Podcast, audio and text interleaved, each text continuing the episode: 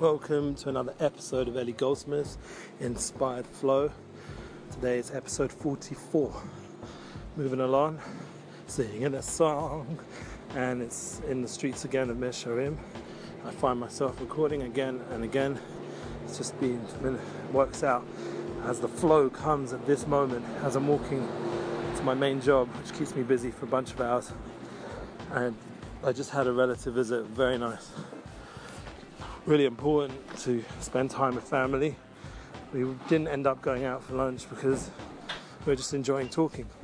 It's just a connection, and, and they brought their uh, their relationship partner, Hashem, and uh, it's important. Uh, once again, this family focus, focusing on relationships, and funny enough, the whole flow of the conversation was about mindfulness. There's even a friend of ours who's written a book called Mindfulness in Music, which sounds like almost a contradiction from my experience in the music business, but the ability to have mindfulness as a musician or artist is a tremendous tool and success nowadays to be able to um, connect to the to the music and the performance in a way that really impacts the audience because your mindfulness gives you the power to to go into a zone.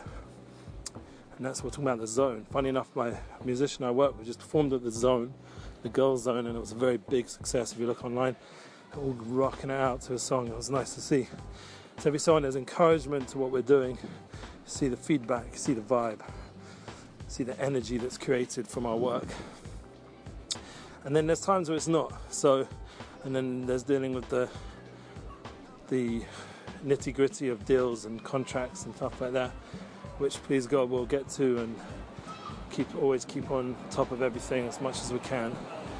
But the main point today just was seeing my family. I was able to discuss these concepts of managing so many different things, different projects. I mean, obviously, once again, listening to um, sorry, Tim Ferriss, you get to the concept of you have to focus in on what you need to do right now.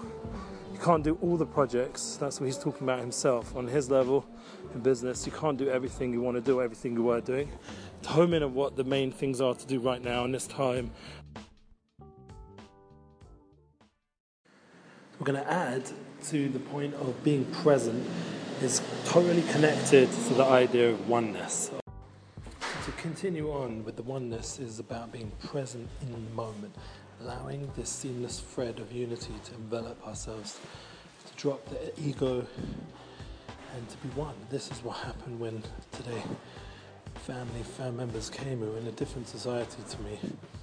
But the love, the binding, seamless thread of unity joins us and allows us to flow in conversation, connection, and brings us to understand that everything in life, even business, family, struggles, personal, emotional issues, whatever it is, we have the ability to come to mindfulness, to come to that universal flow of thread, thread that brings it together. And it's once again, it's about opening our heart, allowing that to be the part that dominates our mind and our heart. That we're in a flow. Our talents are part and parcel of everything we're doing, and we can succeed. We can do what we need to do with an understanding, the true understanding of what we're here for. So for consultancy, once again, you can always be in touch, and it will come when you people will be meant to be connected to me and I'll be connected to them. And it's not something I'm worried about, it's something about developing and growing. Only blessings.